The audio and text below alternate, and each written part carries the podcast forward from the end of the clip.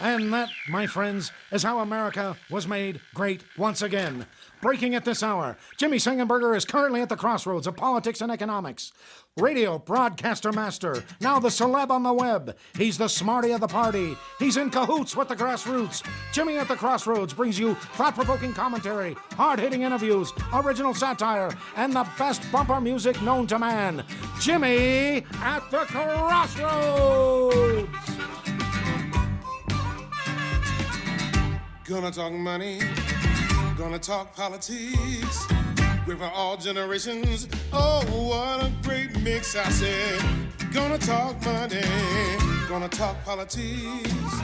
Great for all generations. Oh, what a great mix. I got Jimmy at the crossroads, making sense out of nonsense. People want answers, they want to understand. They come to the crossroads and Jimmy gives them the plan. I said, gonna talk money, gonna talk politics. Great for all generations. Oh, what a great mix. I got Jimmy at the crossroads, making sense out of nonsense. Come on, Jimmy, what you got?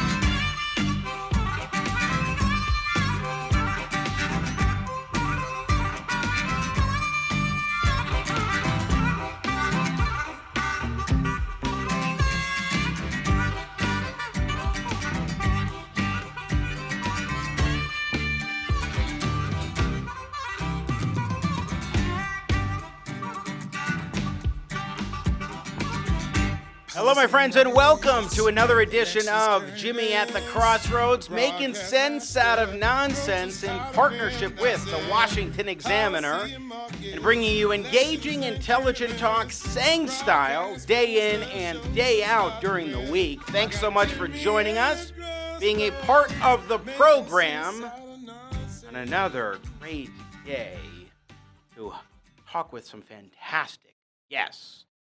Such a pleasure and a privilege to be with you as always. Once again, I'm Jimmy Sengenberger. Follow me on Twitter at Seng Center. That's Seng with an E, not an A. Center on Twitter. You can also contact me via my personal website, jimmysengenberger.com. Remember, there's no A, there's no I, there's no U in Sengenberger. It's all E's all the time.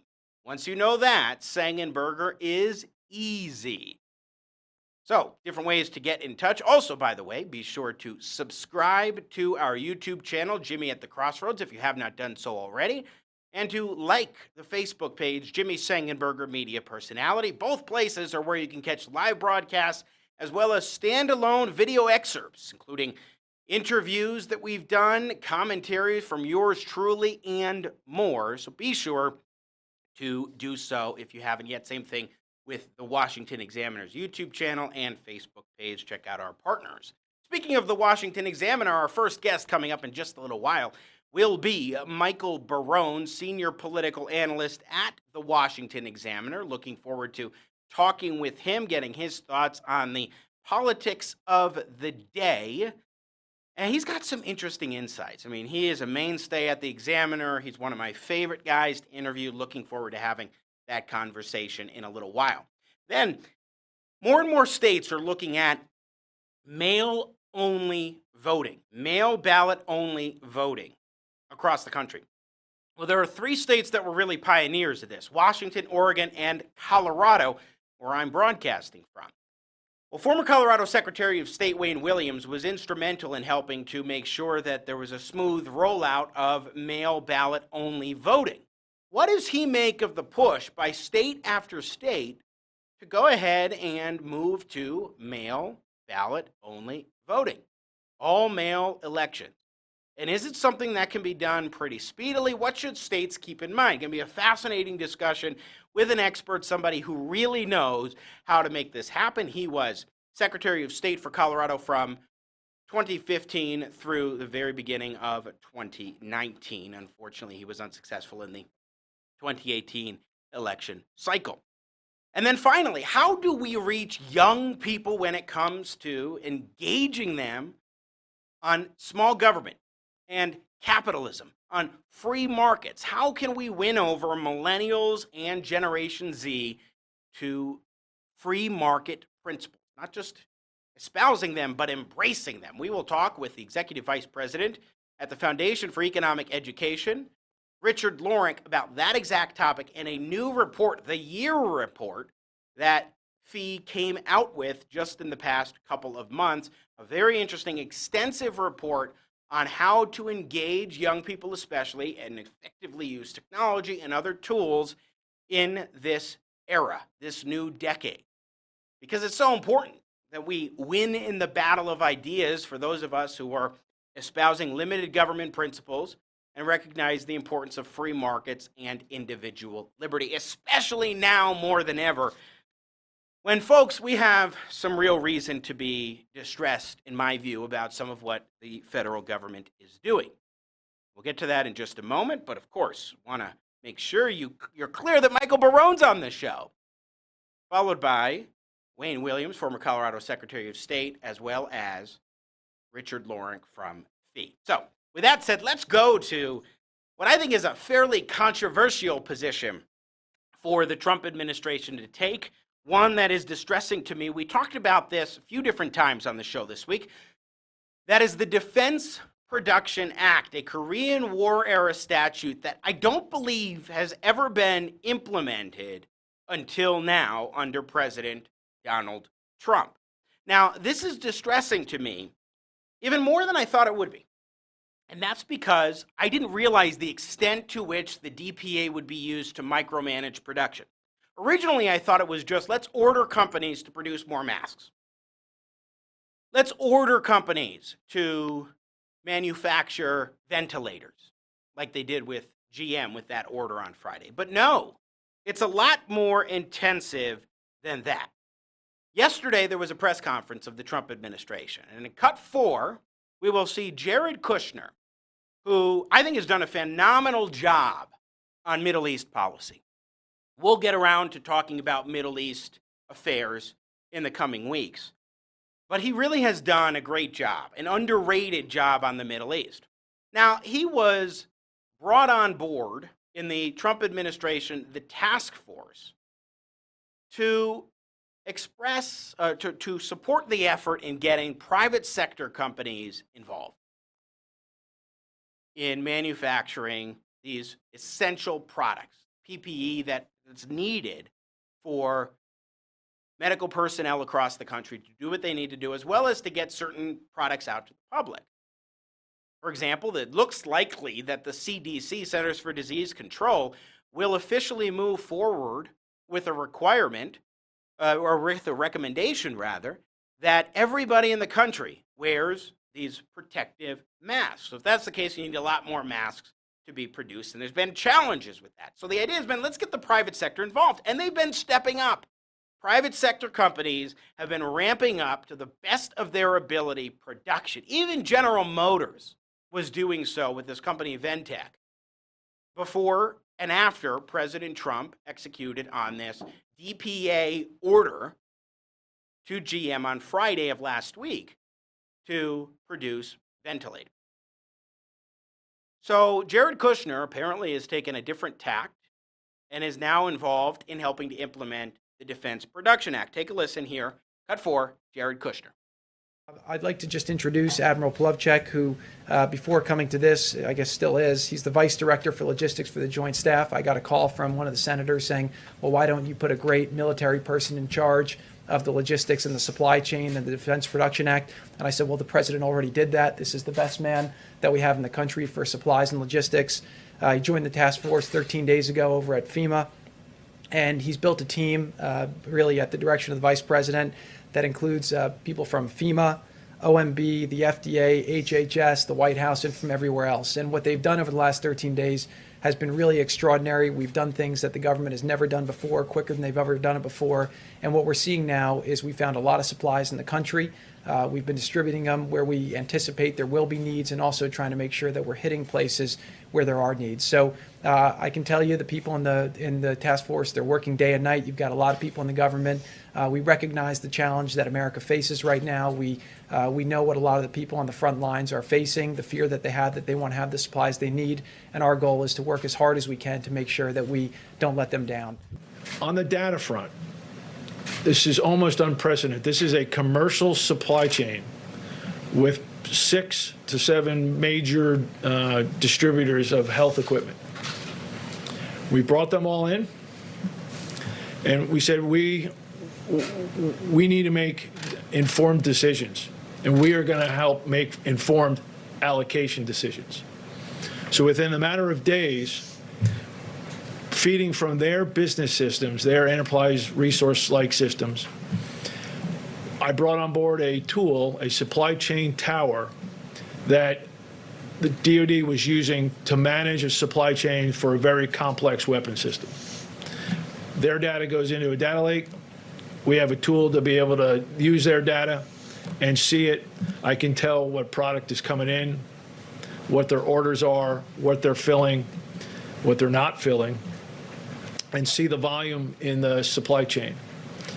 And understand what they're doing down to the county level. We're working to get it potentially down to the hospital level.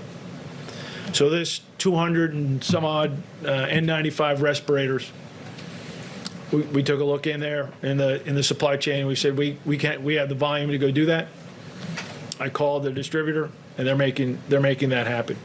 We anticipate as the hotspots around the country, we anticipate these vendors at our direction helping them allocate product to the right place at the right time. Here's my problem with this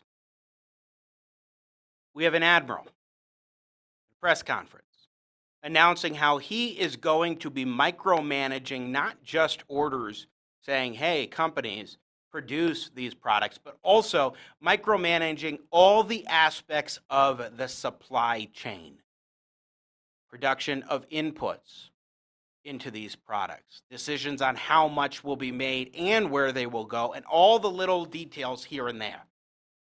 And I am struck by the notion that in America today, we are now going to be having individuals in government, including the U.S. military, controlling the means of production of these kinds of products.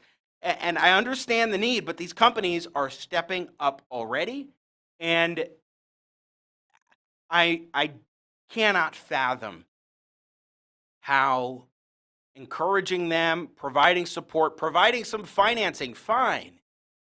But micromanaging and taking over all the supply chain logistics and everything in these ways, very discouraging to me. We will talk about that more coming up later on the show as well. But I hope this is not a long lasting policy. I don't believe that governments can effectively manage these kinds of things, and they shouldn't manage these kinds of things. I'm Jimmy Sengenberger. You're watching Jimmy at the Crossroads. We're going to take a break, and when we come back, we will be joined by none other than my friend, senior political analyst at the Washington Examiner, Michael Barone. Stay tuned.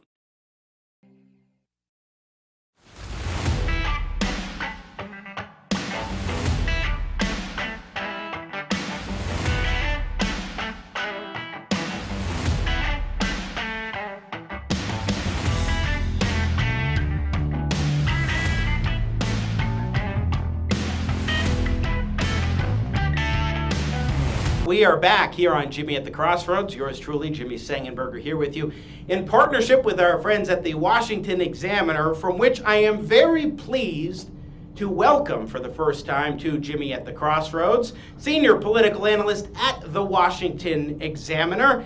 I like to call him America's one man political almanac. Michael Barone joins us via Skype. Michael, my friend, how the heck are you doing? What's going on with you? Well, I'm asymptomatic, and I think uh, I'm in good health and uh, uh, unidentified concealed location, and uh, we're doing our best to self-isolate and uh, and to try to understand the world around us, which we're not supposed to engage with physically. So uh, it's a new kind of challenge for me and for most Americans, for most people around the world, but here we are. You are a historian, especially a political historian, in so many different areas. And I'm curious, have you ever seen anything like this in your memory, remotely similar to this, and what, or how far back would we have to go? Well, you know, I can remember uh, the when polio was still a threat, and when uh, you know, as a child that uh, the, the mothers were all terrified that the kids would get polio over the summer. They wouldn't let them go to public swimming pools. Uh, a little girl down the block from uh, the neighborhood in Detroit that I lived in as a child died of polio, my age. She could have been here now. She lost 70 some years of life uh, as a result of that. And they started testing the Salk vaccine the next year. So um, that's not exactly like what we're dealing with now, but that was a disease which uh, struck people seemingly at random, struck children in particular. Of course, it had struck President Roosevelt when he was a 39 year old grown man. Um, so I have some vague memory of that, but of course, that was when I was. Uh, you know, we're talking about seven years old. I remember the kids a year below me were vaccinated with the Salk vaccine as part of the national experiment. They were lined up in the hall of the public school and uh, given this shot at a time when most kids didn't like to have shots. And uh, so, and then I thought, gee, I wish I was in the experimental year. I'd like to be. Uh, uh, protected against this disease, but as it turned out, never got it. So, Mike, what do you think? Since you mentioned vaccinations and so forth with with some of the past diseases and viruses that we have dealt with, what do you make of the debate we're seeing in America today over vaccinations, particularly the idea of forced vaccinations, but the, the notion that um, people are even resisting the idea of getting these vaccines that have provided so much benefit to countless people across the globe since we started really implementing them. Well, I think um, this episode, we don't know how long it'll last. Uh, we're dealing with this uh, coronavirus, COVID 19 uh, is going to take some of the wind out of the sails of the anti-vaccination camp. You know, it's it's interesting if you look at the parts of the country, the counties, where uh, vac- non-vaccination of children is uh, particularly high. It's very interesting. It's kind of the left wing of the country. Marin County, California, high income, high education area. Uh, the people that think that they're uh, really so much smarter than the rest of us, have one of the highest anti non-vaccination rates in the United States, and you know they're in danger of losing herd immunity against uh, childhood diseases, which can have um, you know fatal effects and, and or long and also long-lasting negative effects. Uh, childhood diseases, which were common when I was a child, which aren't anymore. Um, and these people seem to want to bring that back 1950s nostalgia. Um, you know, right now, uh, we seem pretty confident as a society, from all the commentary I've seen, that uh, we're going to find a vaccine for this uh, coronavirus. It's going to take a while, and we have to make at least some steps, though perhaps not as much as the um, risk averse FDA, Food and Drug Administration, might want to take to make sure that a vaccine is safe and so forth. You don't want to kill people with a vaccine uh, in any large, any significant number. But, uh, you know, we have confidence, but that's going to take, uh, it would appear, a certain amount of time. It's one of the many uh, questions that we don't know the answer to on this, uh, on this, uh, this virus. Michael Barone, our guest, senior political analyst at the Washington Examiner, joining us on Jimmy at the Crossroads in partnership with the Washington Examiner. Um, I want to talk about a couple of recent pieces that you've written for the Examiner, Michael. Starting with one from last week, and I'm just going to read the headline because I, I think it's it's it encapsulates a big part of the discussion where we're hearing some on the left say, "Oh my goodness, what we're seeing right now are examples of what maybe just maybe we should be implementing as far as addressing climate change, or at least it's telling us how to live our lives in a better way to reduce emissions and so forth. You titled the piece, Anti Pandemic Rules Are the Opposite of Climate Change Prevention. What do you mean by that, Michael Barone?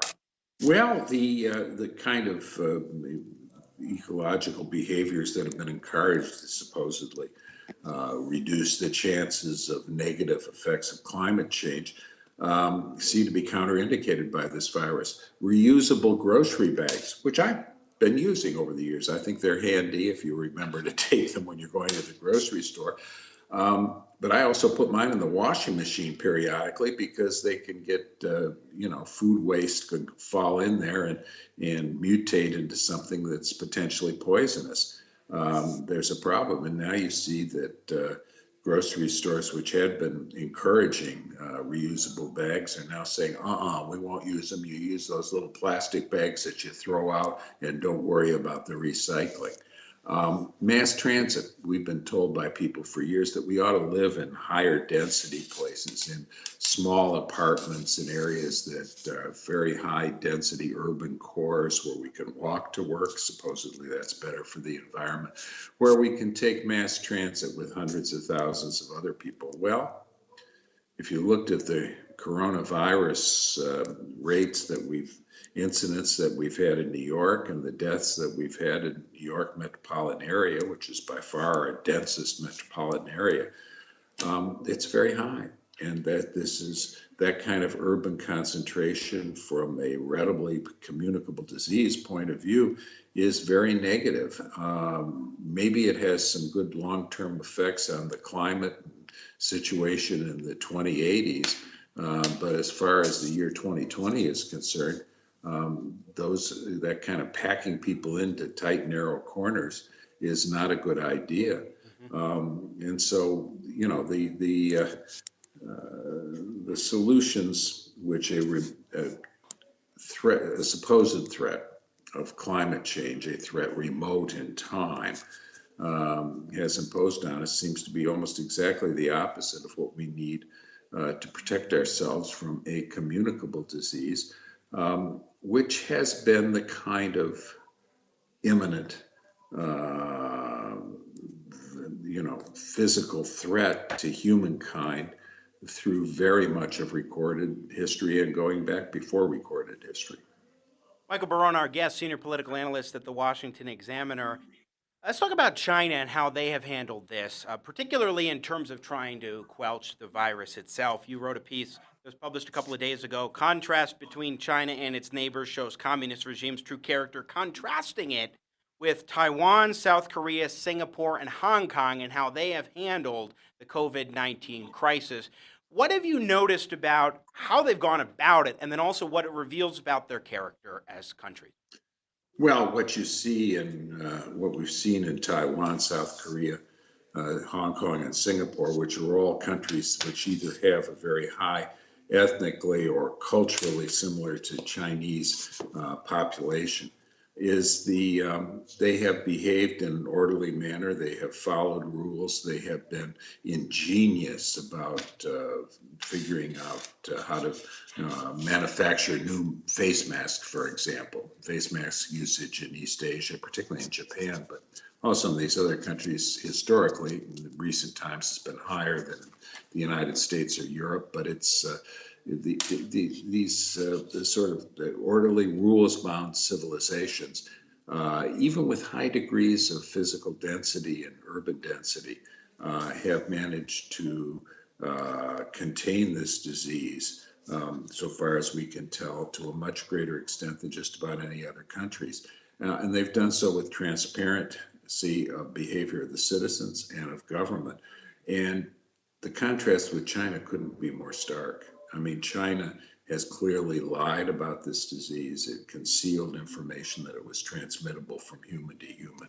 It has used its cat's paw, the World Health Organization, which seems to be pretty much run by China or in accordance with the dictates of the Chinese Communist government, um, to downplay the risk uh, that this has entailed.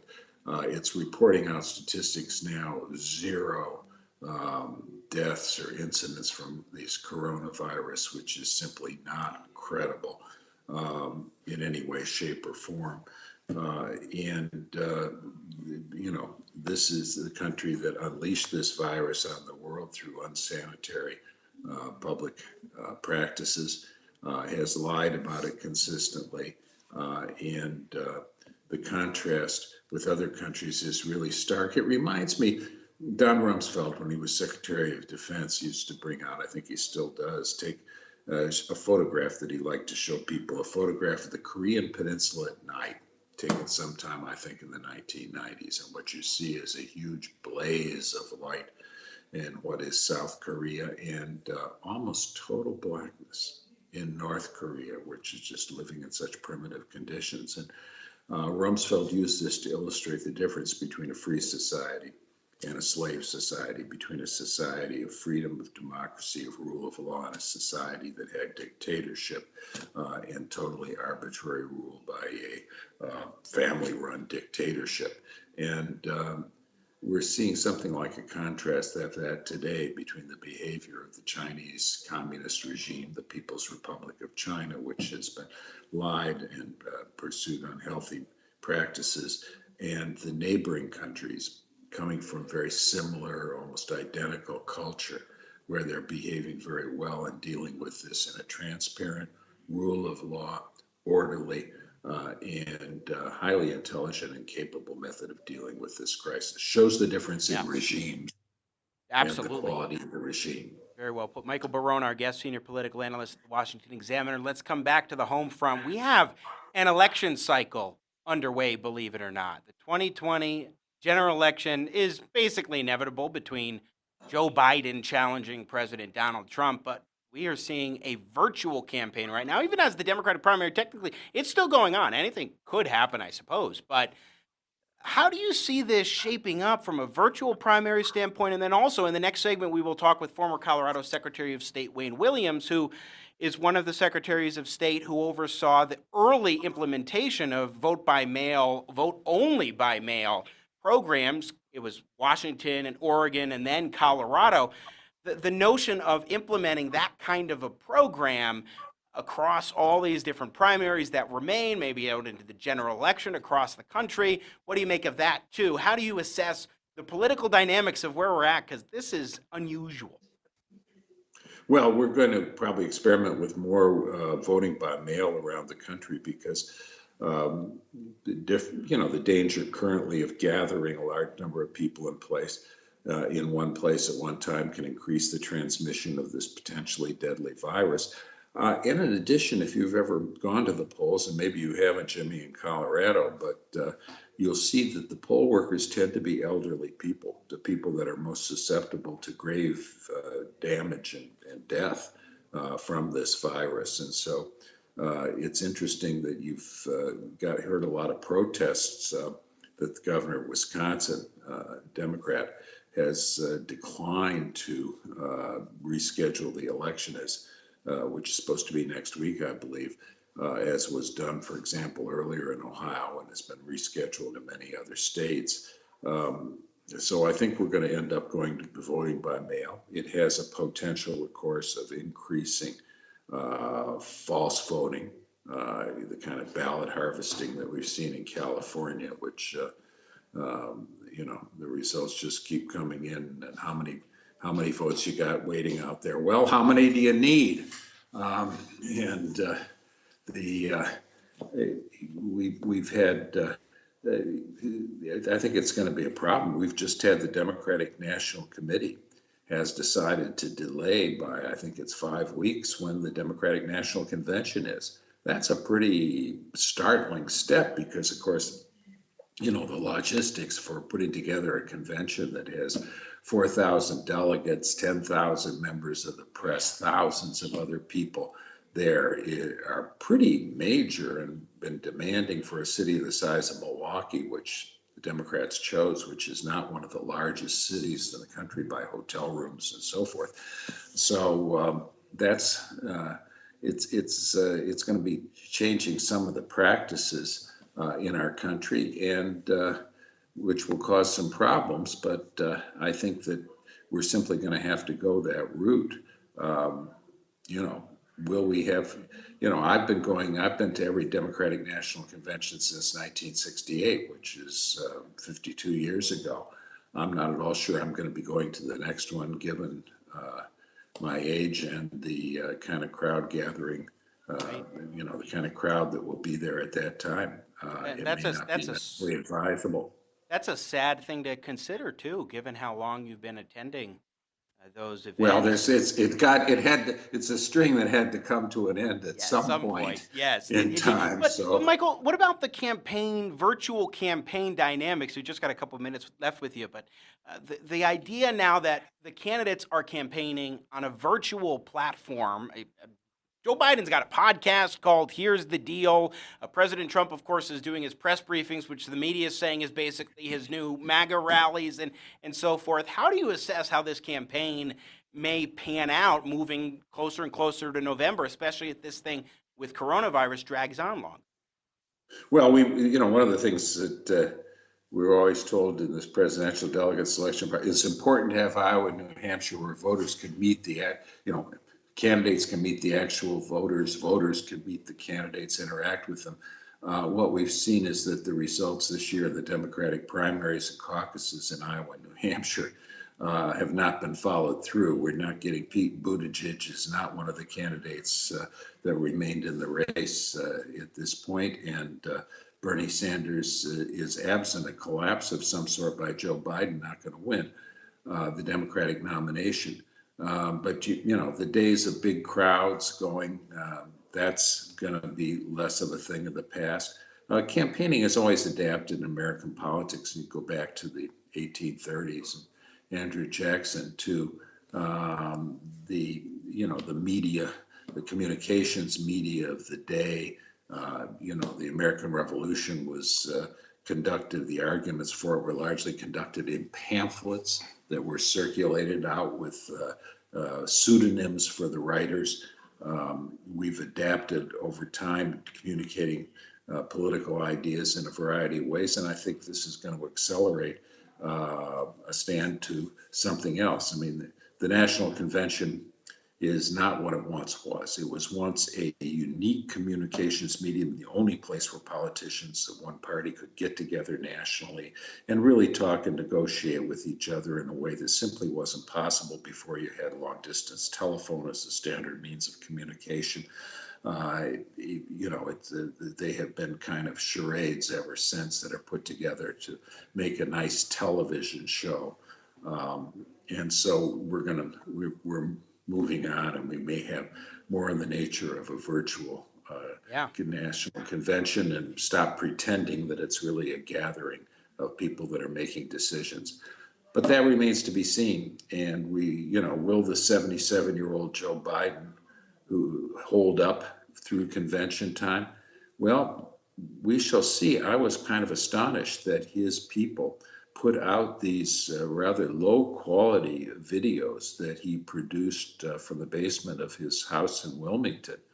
Um, I would have thought any competent political consultant would say, you know what? We need another couple takes before we go put this uh, uh, online and let everybody in the country see it. But uh, Yeah. perhaps I'm just not on to the latest uh, Well, Michael- latest techniques. Well, indeed, it is. Uh, it is a quite a world to be in. A time of political change in a way that nobody was expecting. Certainly not this rapidly. Of course, Michael Barone is the co-author of the Almanac of American Politics and senior political analyst at the Washington Examiner, with which I am now proud to partner for Jimmy at the Crossroads. Michael, I think I've been interviewing you. I don't know, since 2012 or 2013 is the first time I had you on my talk radio programs in, in Denver. And man, how time has flown. was- but yes. But Jimmy, that was the time when you were violating the child labor laws. I think you want to be quiet Just, about some that. would say I still am, but uh, no, that's exa- exactly right. I mean, what I was, I was uh, 20 when I first started getting into AM talk radio, which is which is striking. But I'm so thrilled to be partnered up with the Washington Examiner on this exciting project, and especially since you know I've I've been following you closely for years, and uh, uh, to, to have you on in this capacity is a real treat. So thank you. Well, thank you. It's been a treat being with you. So take care and uh, happy to have you join the Washington Examiner team. Thank you very much, Michael Barone, joining us from an undisclosed location. And best wishes to you. Stay healthy, stay safe, my friend. Thank you. All right, we're going to take a break here on Jimmy at the Crossroads. Always love talking with Michael Barone again, senior political analyst at the Washington Examiner. Just one of the most brilliant guys, and the knowledge that he's got is just so extensive. That's why I like to call him the one man political almanac. I'm Jimmy Sengenberger. You're watching Jimmy at the Crossroads, again in partnership with the Washington Examiner. When we come back from the break, we will be joined by Wayne Williams, former Secretary of State for Colorado, which is one of the early states to pioneer the idea of mail only voting. So keep it right here. Jimmy at the Crossroads, don't go anywhere.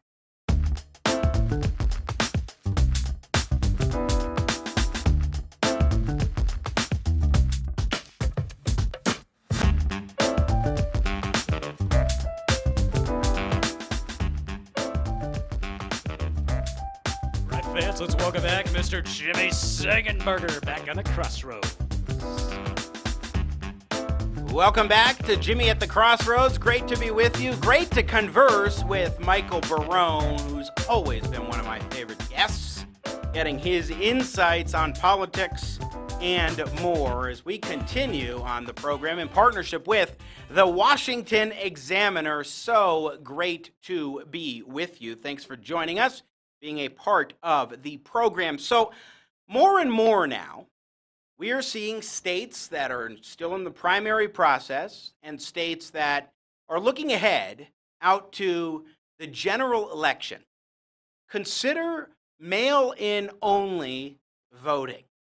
Now, this is something that the states of Washington and Oregon and then Colorado were pioneering and how to do straight mail ballot voting. Now, that doesn't mean that there aren't some polling centers and people can show up to vote in person. You can drop off your mail in ballot into a drop off slot and so forth. But the idea is that everybody gets a ballot mailed to their home to begin this process.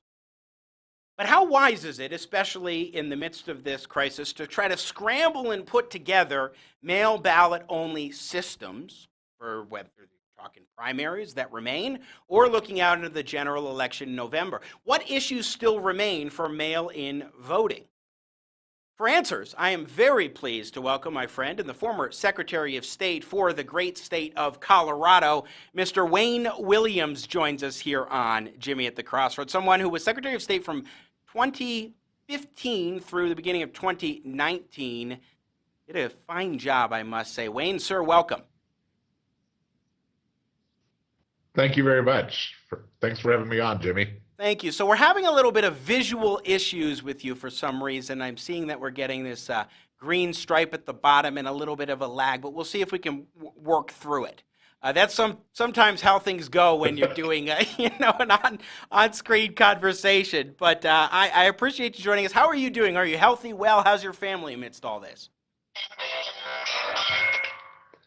We are we are doing just fine. Sorry about that phone in the background. No problem. Um, no, everything's going well. Uh, we're working hard for the city of Colorado Springs and my wife for El Paso County to try and make sure we take appropriate uh, steps uh, as we combat the COVID 19 virus here in El Paso County, Colorado. So, Secretary, former Secretary of State Wayne Williams, Colorado was one of the early states to implement the vote by mail and vote only by mail kind of process. Uh, I'm curious, how did that come about? And when? What was the timeline? How did that unfold? Give us a little bit of history here. Sure. Uh, so, first, just to clarify in Colorado, everyone's mailed a ballot, but we also have vote centers so you can yes. vote in person for an extended period as well. Um, there's a couple ways it came to pass in Colorado, and two of the important ones are actually constitutional provisions. So Colorado, Colorado gives much more power to the people than many other states do. Uh, that's manifested in two ways. Number one, and this has been true for a very long time, we have an initiative process where citizens can put things on the ballot themselves. Uh, that means that we sometimes have ballot issues that deal with uh, a cigarette tax or the legalization of marijuana or uh, the way bears or wolves are hunted or various other things like that. And then in 1992, Colorado made its citizens essentially the financial decision makers. And so every tax increase, every debt issue must go to a vote of the people. Well, when we're asking you as a voter to analyze complex financial transactions, shall taxes be increased to do the following thing, things? Shall the school district go into debt to build the following three schools? People wanted time to look at that. And so we went in stages. And first, we had no excuse absentee voting, which means that anybody that wanted to could ask for a ballot. And then the next phase was you could do that permanently. You could be what we called a permanent mail in voter. That percentage kept increasing over the years. And so by the time 2013 rolled around, over 70% of the state had said, just go ahead and mail me a ballot all the time.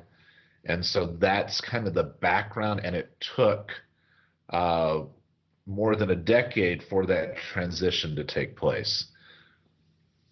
Wayne Williams, former Colorado Secretary of State. We're going to call you right back and see if we can up this uh, uh, video quality just a tad here on Jimmy at the Crossroads. So Nathan Matoush, our producer extraordinaire, working the Matoush magic today, as always. So as Secretary Williams, who again was Secretary of State of Colorado from 2015 to 2019, was pointing out, Colorado over time took a while to develop this, to get more and more people preferring ballots by mail and so forth.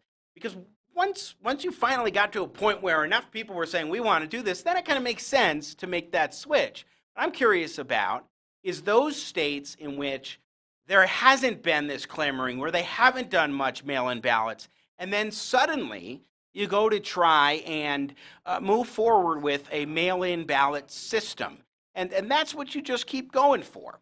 So I, I think that that the time needed here is important to keep in mind. It is important to recognize that it's not something that can just happen overnight. There is a time frame that uh, uh, that is needed. Now, it's interesting too because there have been concerns about voter fraud. There have been concerns about a variety of issues. Let's go ahead and give him a phone call. Uh, and, and so, the question that a lot of people should be evaluating when they're looking at vote by mail is how do you want to go about that? What is it that we want to do in order to protect the integrity of the election process, in order to make sure that people have confidence in it, and to roll out this process as speedily as we can? And that, that's really the essence of the question here, isn't it? Where you have to make sure that while you're rolling it out, the technology is there, the infrastructure is there, the follow up is there, all of those different aspects. And so uh, it is very striking to consider uh, how a lot of these different states are now taking a look at it. So I think we have Secretary Williams on the phone now. Wayne Williams, can you hear me? Are you there? I am, and I hear you very well. Thank you. Excellent. All right. Thank you, sir. So, uh, what I was just talking about was that uh, stressing the point that there was a lag time in implementing this, that it didn't just happen overnight. You had to have this groundswell build up, up over time until you got to the point where the state was ready to implement something like this. So, uh, what, what, does that tell you about how this is uh, about, about, the, the time frame it may need it may be that may be needed, excuse me, for these states to address this issue? So let me walk through some of the challenges you have.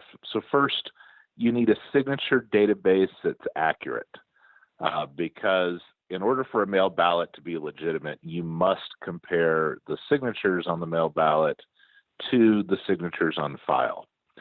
If you've not maintained a current database of signatures, that's a very difficult process.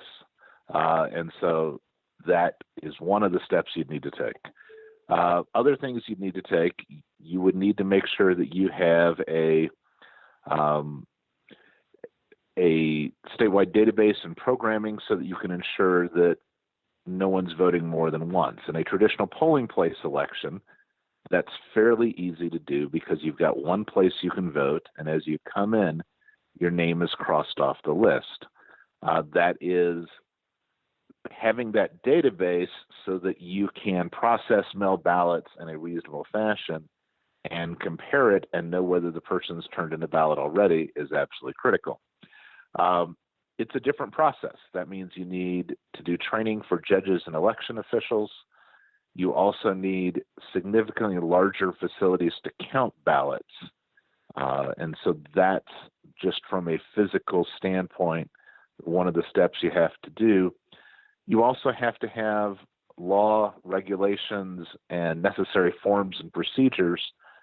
Now, steps states coming in later have the advantage of being able to look at Colorado and other states and say what worked, what didn't work. For example, our initial mail ballot law had fixes in legislation for the next six years afterwards to address issues that were in it. There's two challenges, Jimmy, though, that are significant that the others I just named can all be done if you throw enough money and enough time and enough effort. But there's two of them that may not be able to be. The first is some state constitutions may have specific ways in which a ballot must be conducted. If it's in the state constitution, the ability to change that is typically very limited and can't be done midstream.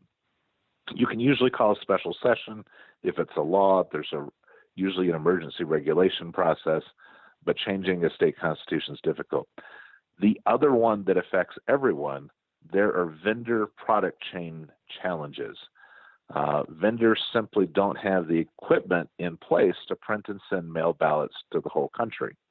I've talked with some of uh, the folks who are in the printing of ballots process, and while they're delighted to have the additional business, they have certain limits on capacity. Um, and, and, that's because you buy mach- these large printing machines for envelopes and other things. The insertion process, uh, you've got to make sure you send the right ballot to everyone since the ballot varies based on where you live.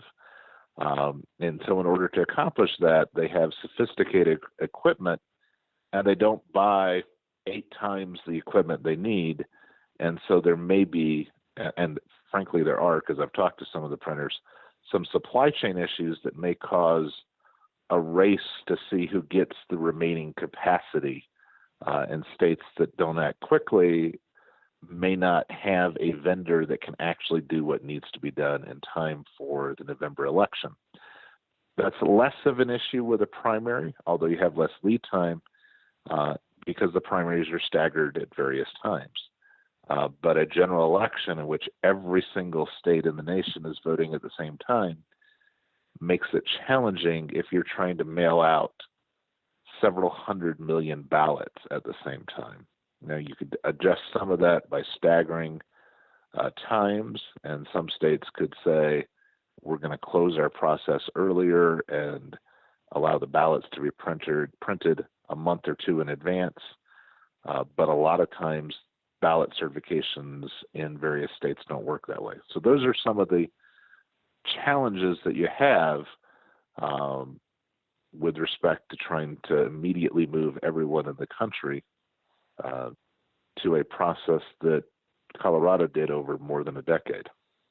Yeah, that's the, the as I'm hearing you explain all the things that we went through here in Colorado, former Secretary of State Wayne Williams, to implement this and to even bring about the possibility for it, I don't see how practical it is for most states to be able to move full speed ahead with this. I mean, could they look at, or should they maybe look at more of a hybrid system to try to get as much mail balloting as they possibly can, uh, particularly to those who are older, may have pre existing health issues, those kinds of things? Or is that a big challenge in and of itself to try to micro target more particular voters who may be uh, more at risk of contracting this virus if they're out in public trying to vote?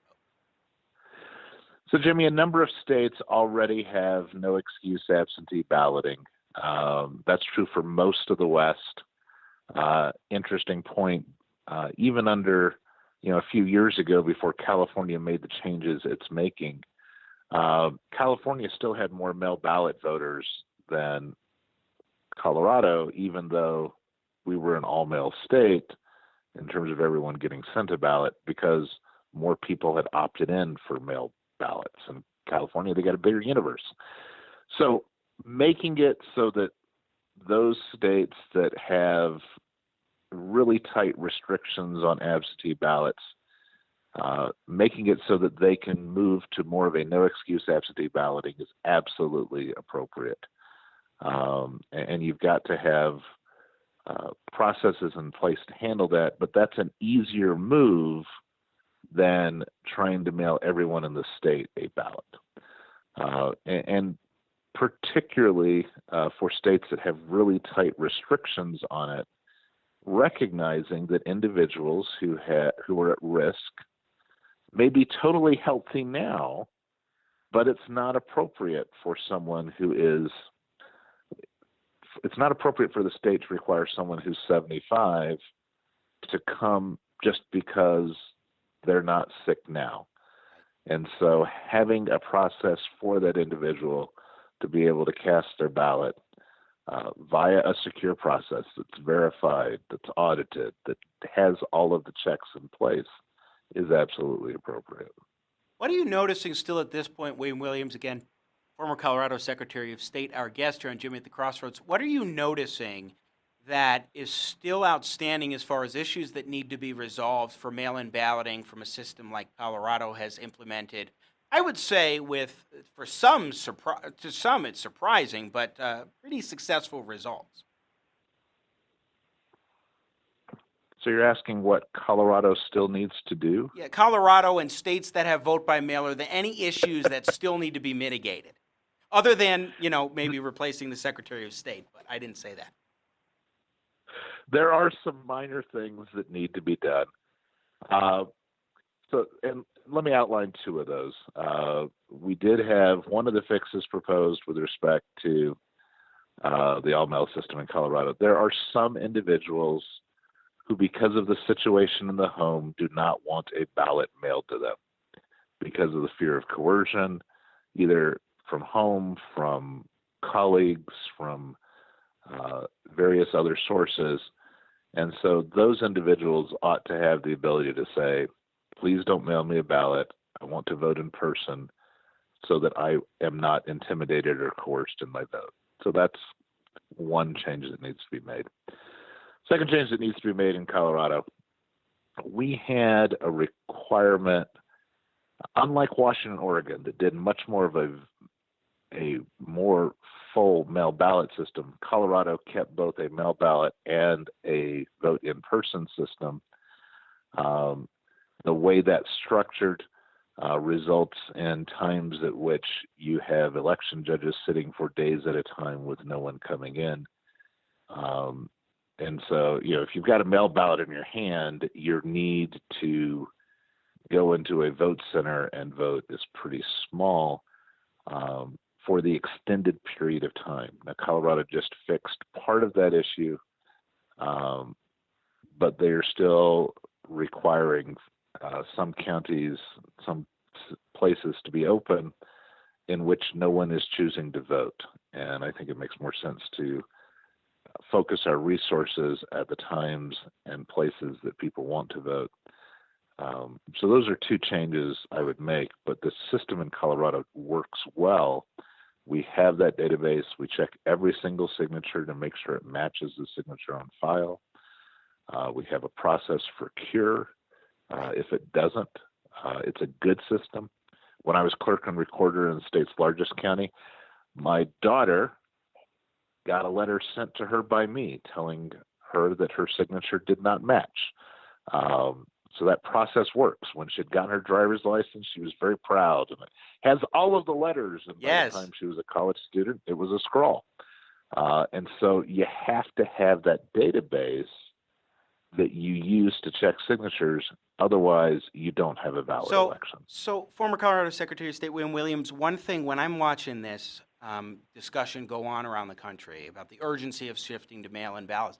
I worry that in the speed of it all, that the integrity of the election can be lost if there are states that say, we just need to do this. And so that, that's a big concern for me. There was a lot of legwork done to make this happen and possible in Colorado. And even then, as you're describing, there is still a little bit of, uh, there, there's still some issues remaining.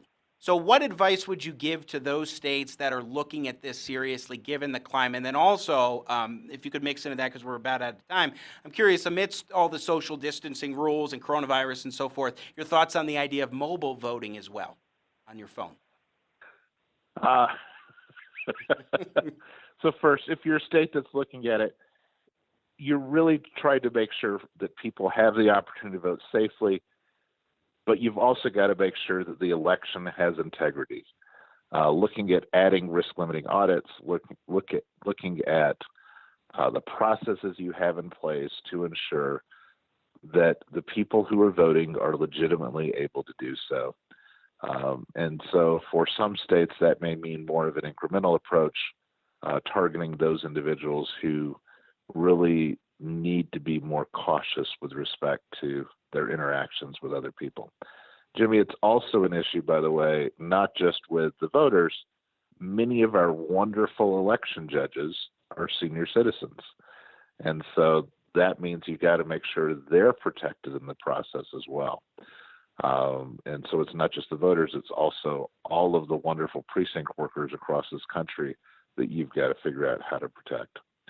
Um, so with respect to mobile voting, uh, if you're talking about doing it on an electronic device, we have not yet created anything that is unhackable.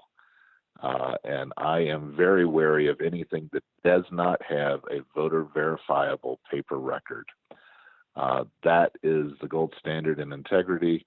If you do not have an ability to actually have uh, a printout from that there is a risk. And and we've seen that right? It's not just you know the little mom and pop shop that gets hacked. There are large corporations across the country who are periodically sending out announcements and notices that hey our system has been compromised um, to think that you can stand up something in a couple months that could withstand the hackers that are out there and we're not just talking about people trying to make some money. We're talking about nation states that, in some cases, may take specific adverse actions to impact the integrity of American elections.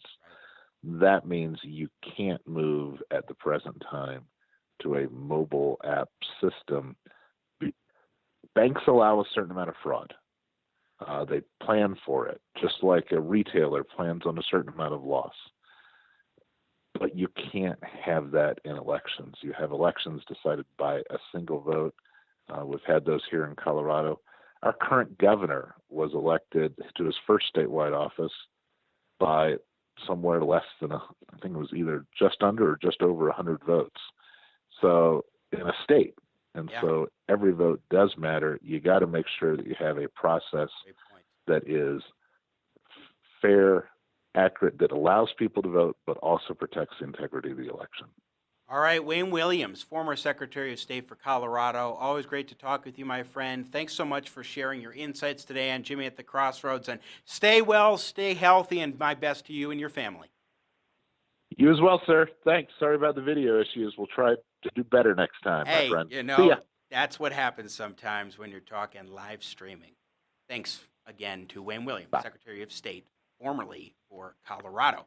We're going to take a break. When we come back, Richard Lorenc from the Foundation for Economic Education on well, educating young people about what it means to be free in a society and to espouse free markets and why that is so crucial and important. We're going to talk about that and a new report that FEE just came out with in the last couple of months, the year report Stay with us. Don't go anywhere. I'm Jimmy Sengenberger in partnership with the Washington Examiner here on Jimmy at the Crossroads.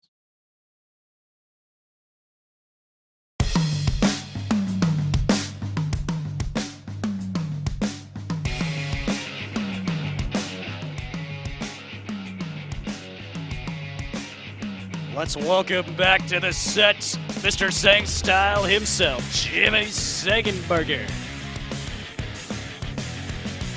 Rocking and rolling back on Jimmy at the Crossroads on this Friday. It's a feel good kind of Friday. Despite everything going on, we're having fun here on the show. April 3rd.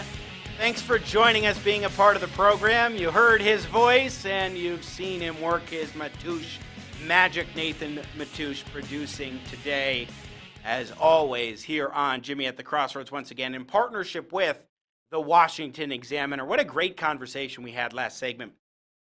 Tech issues notwithstanding, they still pop up here and there with former Colorado Secretary of State Wayne Williams.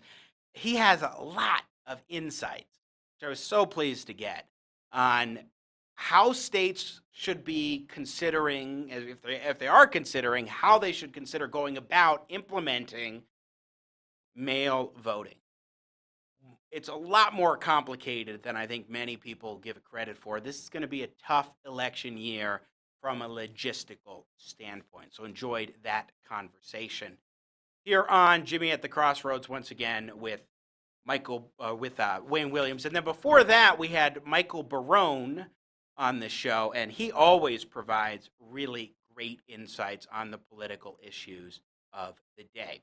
So here on Jimmy at the Crossroads, one of the things that I love talking about is the free market and the importance of individual liberty, unleashing the unlimited potential of each and every individual, and doing so through less government and through individual initiative and giving people the room, the freedom to act, to think, and to choose. And that includes voluntary economic exchanges. But how, in this day and age, do we educate young people, millennials, and younger Generation Z on the principles of the free market and why it's so important and valuable? There's an organization out there called the Foundation for Economic Education that does exactly that. And they have a brand new report, the Year Report, that is focusing on messaging and outreach to younger people in the free market. It is a very detailed report, and I am excited to have with me Executive Vice President at FEE, again, the Foundation for Economic Education, Richard Lorenc, join us on this Friday. Richard, sir, welcome to the show. Thanks for having me, Jimmy. Happy Friday, and I really appreciate seeing your Yoda there. It's not exactly a baby Yoda, but it, I think it works. Mind what you have learned, save you it can, help you it will. My uh, attempt at uh, you know a little bit of Yoda there. So, Richard, how are you doing? Doing great. We at FEE have moved uh, into working from home over the past three weeks. We're based in Atlanta, and so uh, we've been doing it quite well over the past three weeks pivoting our offline programs to mostly be online, which is uh, complementing all the videos and content that we have on fee.org every day. So, when we talk about online, I mean, that already is where we've understood young people to be connecting so much with content. So, in some ways, the younger audience is probably very attuned to that anyway, but now you're ramping things up even more. You can't do those in person conversations in the same way. You can't do presentations at colleges, universities, and high schools, as I know FEE does and was doing in the school year and so forth. So, how do you think, from just the technological side, and then we'll specifically get to the report and some of the messaging components, but how do you think those who are trying to advance conservative principles can effectively use technology during this stay at home time, broadly speaking? Sure. I, conservative and libertarian organizations, I think, have been in some ways ahead of the curve on using technology because we've had to. We've had to make sure that our ability to spread the message around is very leveraged because as you For some reason, Richard's connection there is cutting in and out a little bit on Skype. We'll try one more time with the, with the video. Richard, you're cutting in and out, so Nathan's going to call you back. We'll have Nathan call him back on the on the video stream, see if we can work that up. So some days you just have tech issues that the gremlins are in the system, folks. But he's right. Conservatives and libertarians have really had to use technology in ways that the left hasn't been because they've had their monopolies on campuses. They've had most of the traditional mainstream media and so forth. I mean, these are all things that the left has been able to take advantage of and to utilize in ways that the right has not been able to because they've had those tools at their disposal, so conservative and libertarian organizations have indeed had to look online. So, Richard, sorry about that. Please go ahead.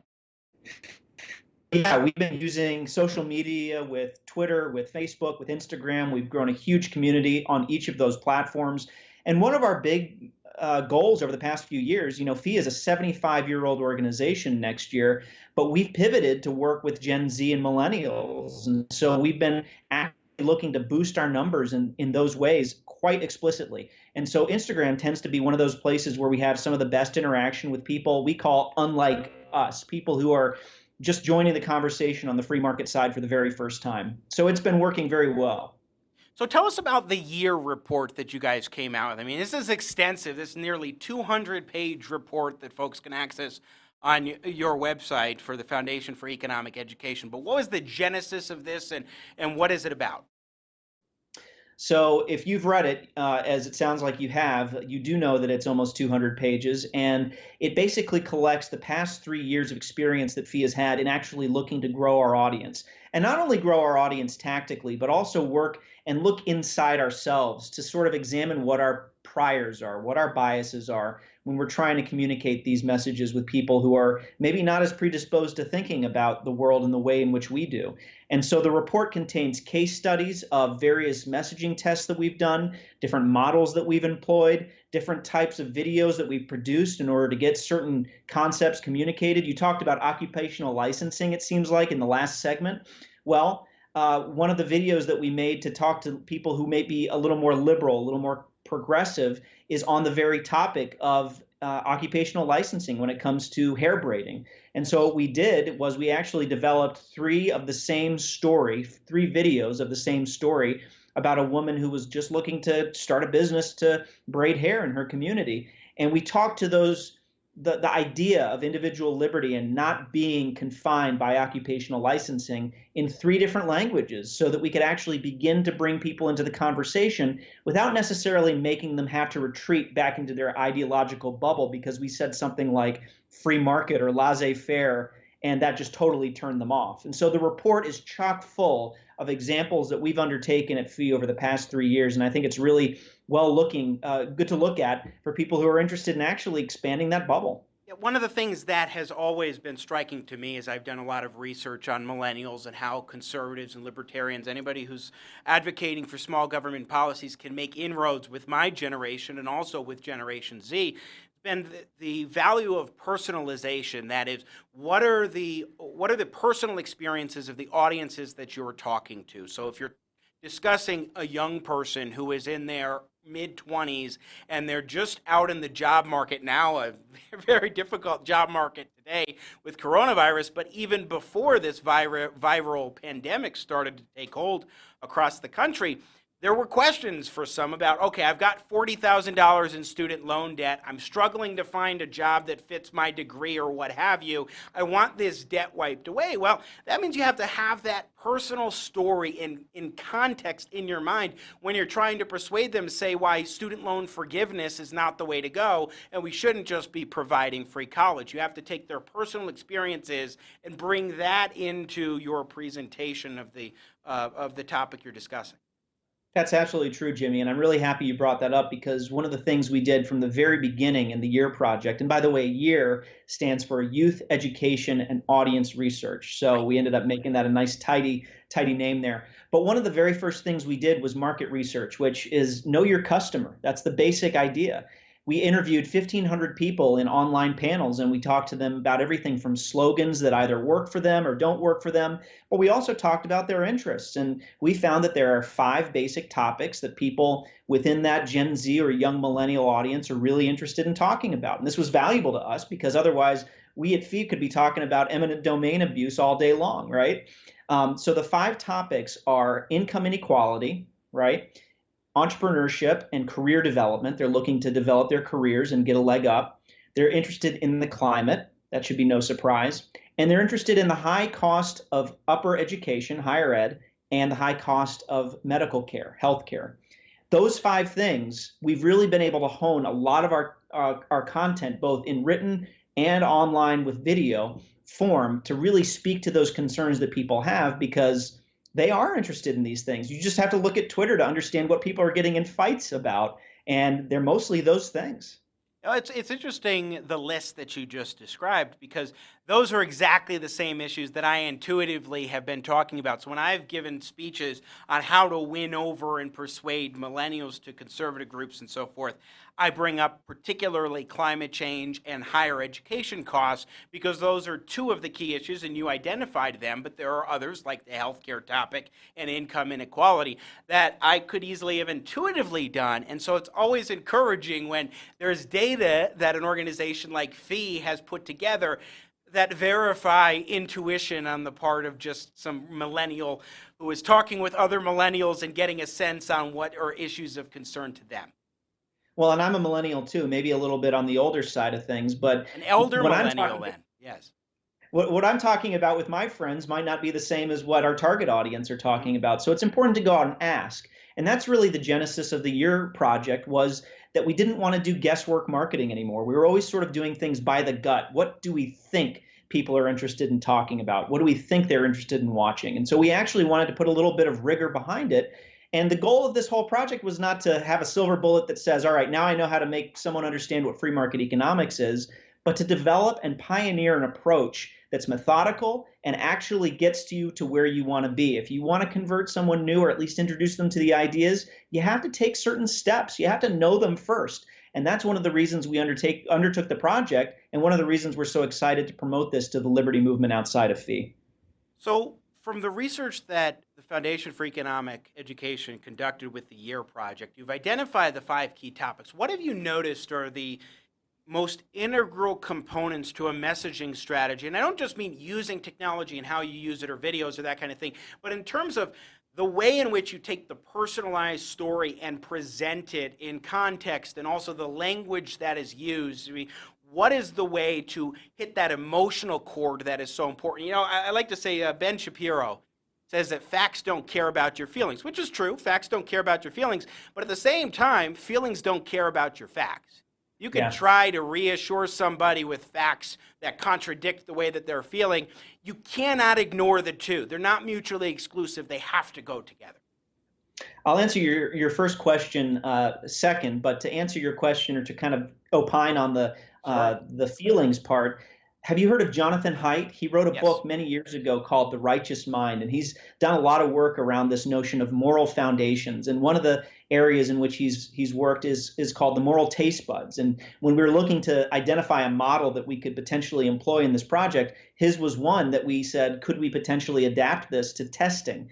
And in the end, we we didn't. But it's that idea. It's the idea that people have certain feelings and priors and biases that you really have to uh, understand and play into if you're ever going to communicate with them. And I think communication is the number one challenge that humanity has. I think 90% of the world's problems could be ascribed to poor communication or miscommunication. And so that was the real idea behind this project. How could we use science, use a methodical approach to actually find out how to communicate with people?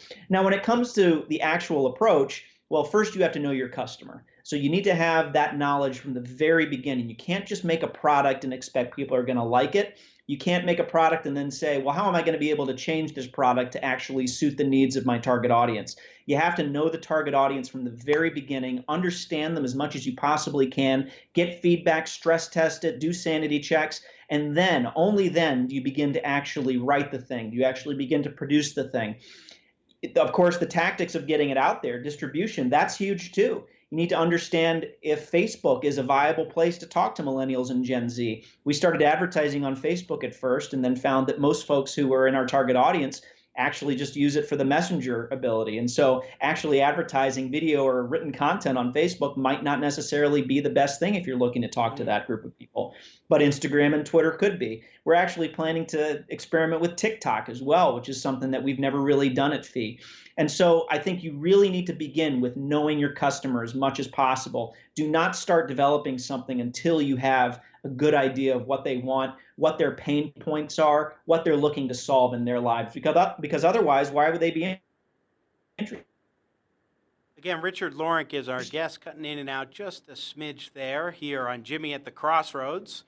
He is Executive Vice President of the Foundation for Economic Education. I think we're getting him back here, uh, Nathan. It looks like it looks like we're okay. All right, so I want to talk for just a moment with you, Richard, about something that I have been struck by, and this has been a big component of my presentations I give on how to win over millennials and Generation Z, and it's that there's a myth out there, and it's a prominent myth which is that millennials are socialists, and we have to persuade them away from socialism. But what I've contended uh, for quite a while now is no, millennials are not socialists. In fact, they're a natural conservative or libertarian small government constituency.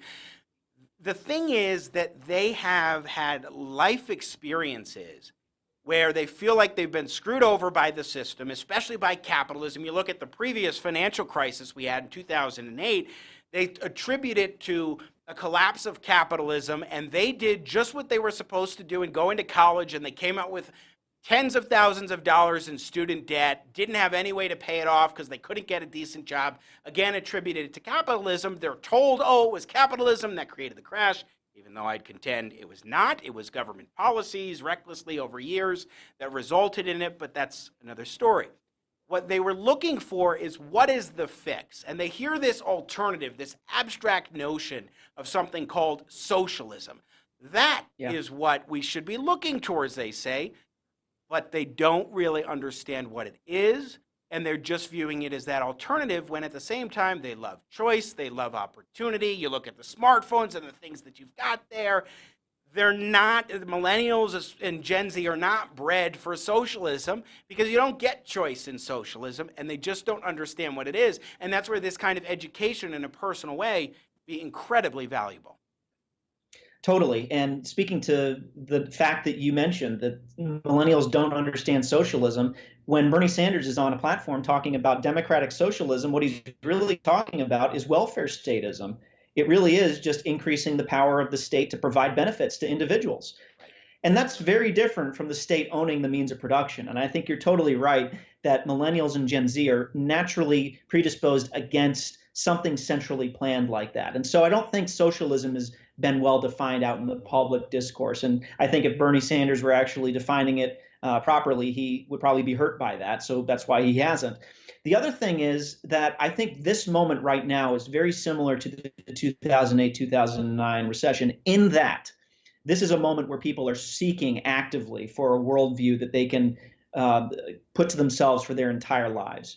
And so I think very similarly to how the 2008 recession caused a lot of people to begin questioning capitalism, rightly or wrongly, I think now people are looking for uh, worldview, not only because they're bored, but because they want to understand how it is all of a sudden when all the restaurants and all the schools and all the businesses are closed, we have uh, 5% unemployment practically overnight. And so they're seeking. This is why I think it's so important that we don't take our foot off the gas every organization that's looking to talk with millennials and Gen Z needs to be working harder than ever right now to make the case persuasively for free market capitalism. Oh, ab- absolutely. And one of the case studies that you talk about, uh, the, the, you and the team talk about in the fees in FEE's year report is this notion of pitting Milton Friedman against Bernie Sanders, who you just mentioned. I'd love to tease that out for a moment this was one of my favorite projects, and it actually, in the end, turned out to be one that um, maybe we didn't want to pursue as much as we would be originally inclined. And so, what we did was my colleague Sean Malone, who is our fabulous creative director at FEE, he and I came up with an idea to actually uh, bring old Milton Friedman lectures and play them against Bernie Sanders' definition of democratic socialism that he had given back in 2016, and actually have Bernie say something and have Milton respond. And we called it Milton versus Bernie on democratic socialism. It tackled everything from uh, equal pay for equal work to taxes to whether there are actually angels in government. As we know, government is made up of people just like you and me, and they all have incentives just like you and I do. And so we actually put these together and made a fabulous video that had over a million views in its first couple of days. And it was fabulous. We loved it. It was it was red meat. But the problem was, and we write this in the report, that it wasn't really attracting many new people. We loved it. It made us feel great about what we knew to be true. Our audience, FEE's been around for 75 years next year. Our audience loved it. And so, do we continue making content like that? Not exactly but it definitely hit a, a really good spot with the people who already believed. The challenge is making good video and making good content for people who are still a little skeptical. Yeah, that is certainly the challenge. And so, in that regard, as we begin to wrap up with you here, Richard Lorenc, our guest, EVP, Executive Vice President of the Foundation for Economic Education, what have you noticed have been effective uses of video tools in particular? What are some of the things that FEE has done with success that maybe other conservative and libertarian organizations can learn from?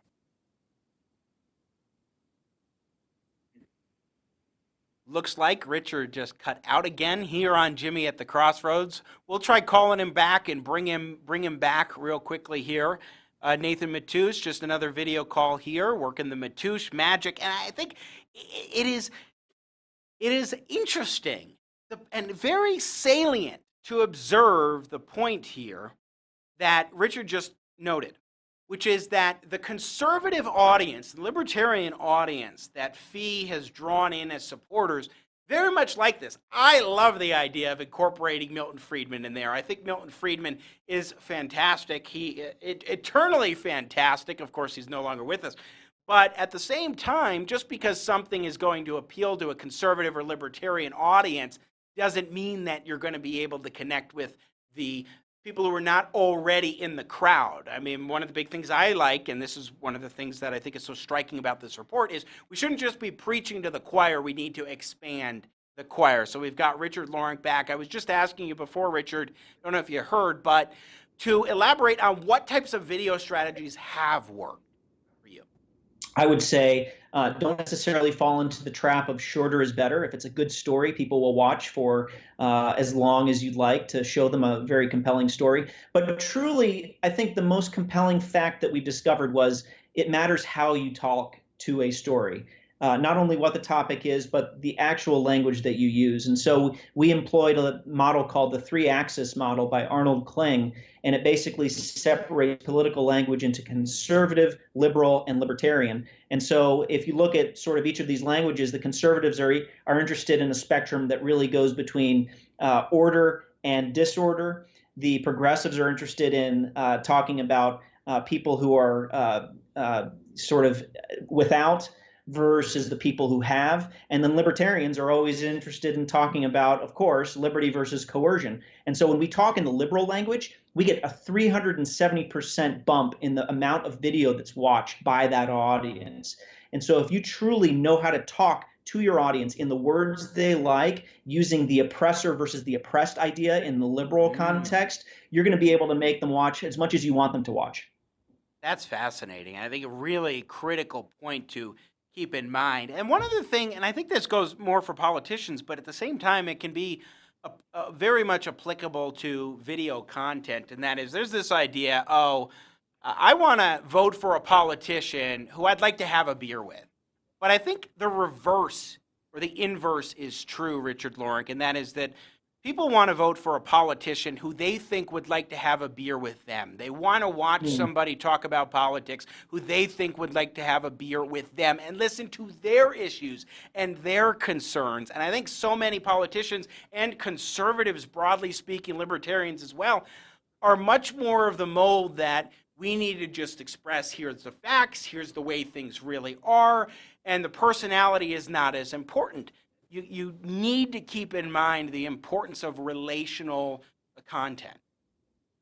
If there's one thing I think I'd leave the audience listening with, it is that you must listen. Listen before you speak. Understand your audience. Know your customer. That is the key to bringing new people into these ideas. Richard Lorenc, Executive Vice President of the Foundation for Economic Education. Where can people go to learn more about you guys and also to access this year report? I'm glad you asked, Jimmy, and thanks for having me. Our website is fee.org, fee.org, and if you go to fee.org forward slash year, you can get a free copy of this report. It's 200 pages, like you said, but well worth it if you're looking to talk to new audiences who are maybe a little unlike yourself. Well, and I have to give credit to Fee as well for not just keeping all this stuff proprietary, but you could have come out with a report and just said, oh, this is what our understanding is of young people and how to relate to them. but you really went into the detail on how to connect and what strategies are best online and so forth. So I, I think that's a, a service to everybody in the liberty movement. Thank you very much, Jimmy. It's one of our goals to be as open as possible. Fee.org. Check him out. Richard Lorenc, Executive Vice President of the Foundation for Economic Education, joining us here on Jimmy at the Crossroads. Be well, be safe, and be healthy, sir. Thank you, Jimmy. Thanks, everybody. All right. Um, just very interesting conversation and report to be sure. So, here on Jimmy at the Crossroads, we like to delve into a variety of different topics, talk about the news of the day, talk about what's happening, the ins and outs, how things are going. Uh, for a moment before we go, I want to go to a spat between President Trump and Senate Minority Leader Chuck Schumer. Senator Schumer yesterday sent President Trump a letter in which he called upon the president to significantly expand the Defense Production Act and its usage, which earlier in the show I expressed my deep, deep concerns about the Defense Production Act and its implementation. Because it is out of step with the notion of the free market, not just because you are telling a company, hey, you need to make masks, not just because you're telling a company you need to make ventilators, but because, as we played in the beginning of the show, this clip from the admiral tasked with the logistical operations, we have the U.S. government, led by an admiral in part, overseeing the logistics, all the, the micromanaging the production chain, which is particularly concerning to me. But so Chuck Schumer, Nancy Pelosi, President, uh, Vice President Biden, they have consistently been saying, President Trump, implement and expand the Defense Production Act. And that's exactly what Chuck Schumer put in this letter. And in part, he wrote that the Defense Production Act has been consistently used by my team and me for the purchase of billions of dollars worth of equipment, medical supplies, ventilators, and other related items, been powerful leverage, so on and so forth. He does this in number two. But then he gets to number three which is a senior military officer is in charge of purchasing, distributing, etc. He cites the oh, oh, excuse me. I'm looking at the wrong one. This is President Trump's letter. No wonder I was getting confused there. This is President Trump's letter to Chuck Schumer. Chuck Schumer, in his original letter, was going after President Trump and insisting upon the implementation of the Defense Production Act, much more, saying that a military officer should be appointed and, quote, given full authority under the Defense Production Act, DPA, to complete and rapidly implement a plan for the increased production, procurement, and distribution of critically needed medical devices and equipment. President Trump rebutted that with some of the letter that I was actually reading before, where he was saying, yes, we have a senior military officer, the admiral, who, let's play the admiral for just a moment. I think this is, I think you got it there.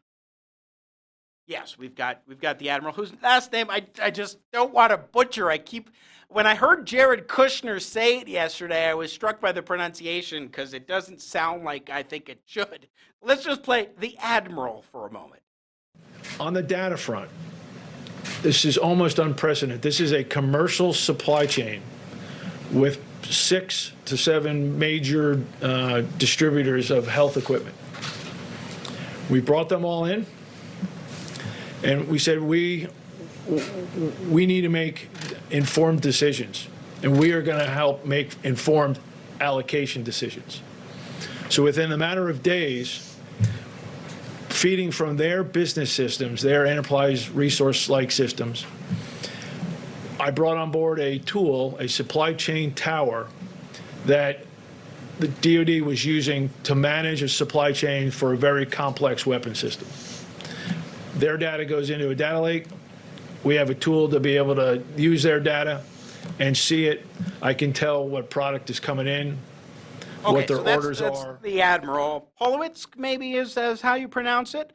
Um, he's in charge of all these different facets micromanaging the operations, which is what is discouraging to me the idea of a U.S. government official and someone in the military, no less, micromanaging supply chains and production in all those different facets. That's troubling to me. But President Trump responded in the letter saying, look, we've actually got this guy already in place. You just weren't paying attention. In fact, if you go to cut three, here is President Trump yesterday at his press conference addressing exactly that.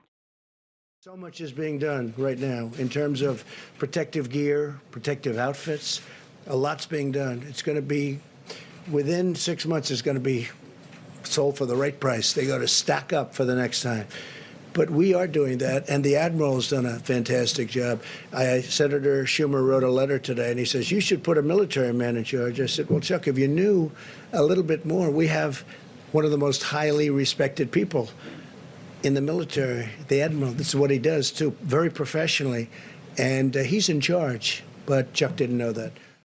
But Chuck didn't know that. Well, here's Chuck Schumer responding negatively to President Trump's letter, which included this paragraph. Quote, if you spent less time on your ridiculous impeachment hoax, which went haplessly on forever and ended up going nowhere except increasing my poll numbers, and instead focused on helping the people of New York, then New York would not have been so completely unprepared for the invisible enemy.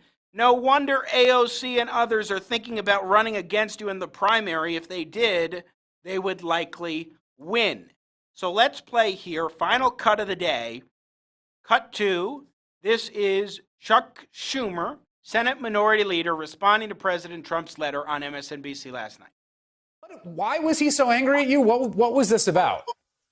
Well, let me give you a little background. I have heard for the last few weeks throughout New York and throughout America the desperate shortage of the kinds of things our frontline workers need whether it be masks or ventilators or PPE or anything else.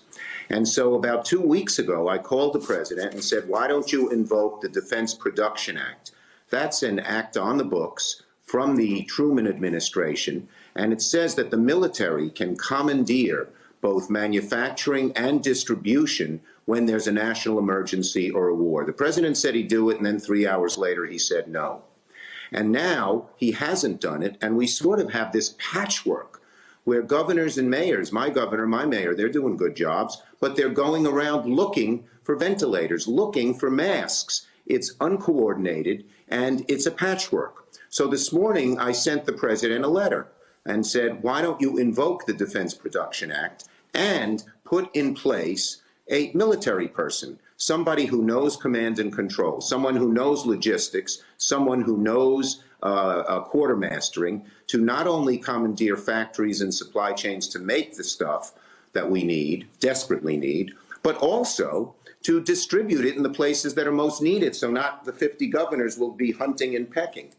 All right, and that's enough then uh, I, I, Chuck Schumer. I mean, let's just. President Trump did, and in the letter he clarified, he did exactly what Schumer was asking. Schumer said appoint a senior and experienced military individual to the position of overseeing the logistical operations here distribution, production, and so forth. Now, I don't want President Trump to have done that. I wish he did not. I don't like this approach of government commandeering the assets of the public and uh, rather the private sector resources in this way. I don't think it is appropriate, and I think the companies are stepping up now. Not perfectly. We saw saw the news of GM, uh, excuse me, 3M come out yesterday. It is horrendous, but that doesn't justify this grandiose usurpation of the private sector in this way. But neither here nor there. President Trump did exactly what Chucky Schumer asked him to do. He did exactly what he asked him to do. And then, in the letter that Schumer sent to Trump, he ignored that fact. He ignored, or didn't know, as Trump said, that an admiral was already responsible for this. So it's a silly spat, but President Trump, you know, no holds barred, pointing out fallacies and how Schumer really hasn't been paying attention he's been rather clueless on this whole thing. You read the letter and he just breaks down boom, boom, boom, four key things about how this operation to address coronavirus has been done in a way that addresses the concerns of Chuck Schumer. And then Schumer fires back, complains about the language used and so forth by the President of the United States in his letter to the Senate Minority Leader. I just, you can't make this stuff up in the middle of a crisis when you have this kind of political sniping and the minority leader not paying attention to what's actually been going on. Kind of crazy world. All right, that is it for us today here on Jimmy at the Crossroads. I hope you have a great weekend. Stay healthy, stay well, stay safe and sound. For those of you watching who are in the Denver, Colorado area, I will be broadcasting live on 710 KNUS tomorrow evening from 5 to 8 p.m. And we will be back here on Jimmy at the Crossroads Monday. Be sure to tune in then. Working up a great show. We got A.B. Stoddard of Real Clear Politics on Monday and so much more throughout the course of the week as we find our footing at the crossroads. I'm Jimmy Sengenberger in partnership with the Washington Examiner. Thank you. Once again, have a great weekend. And, of course, as always, may God bless the United States America.